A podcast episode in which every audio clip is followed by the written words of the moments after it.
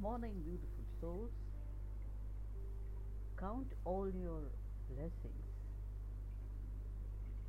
Today is Sunday, a day to reflect, a day to respect, a day to give thanks to the Lord for all that He has blessed you with. Let your joy be expressed. Do not judge anybody.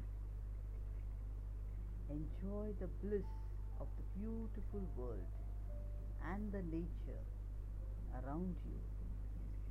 Give thanks to the universe.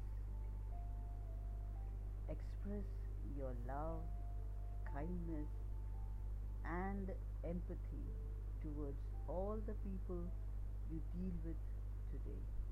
Have a great day ahead. Thank you.